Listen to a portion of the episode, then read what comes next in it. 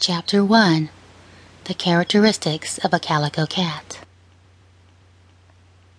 Calico cats are also known by the name torties because of their tortoise shell markings on their coat.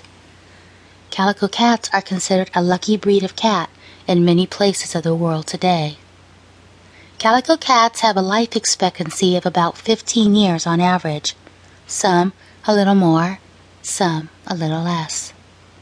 They are not a defined breed of cat, but they are a combination of color patterns that make them look the way they look. The existence of patches in calico cats was traced back to the importation of domesticated cats along trade routes in Europe and Northern Africa areas.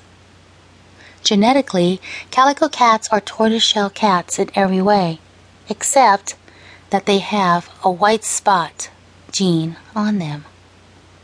The word calico comes from a cloth imported into Britain from India. The cloth was called calicut, and the British people changed the pronunciation to calico when referring to the tricolored cats that resembled the imported, brightly printed cloth they liked. The word calico represents the color pattern of a white cat with orange and black patches on its coat, and these cats come in all shapes and sizes. Studies show that the calico cats came about around the time period of 1948. Calico cats are almost always female. This is because the X chromosome determines the color of the cat, and this cat is defined by their colors.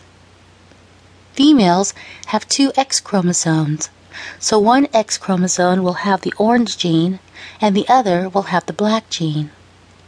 It is very possible for a male cat to have tortoise markings. The male calico cat has a rare condition which is called Klinefelter syndrome. This syndrome alters the chromosomes. Sadly, male calicos may have other genetic changes besides the color of their coat, that could affect their health as well. Since calico is a color pattern and not an actual breed of cat, there isn't an average size since cats come in so many shapes and sizes.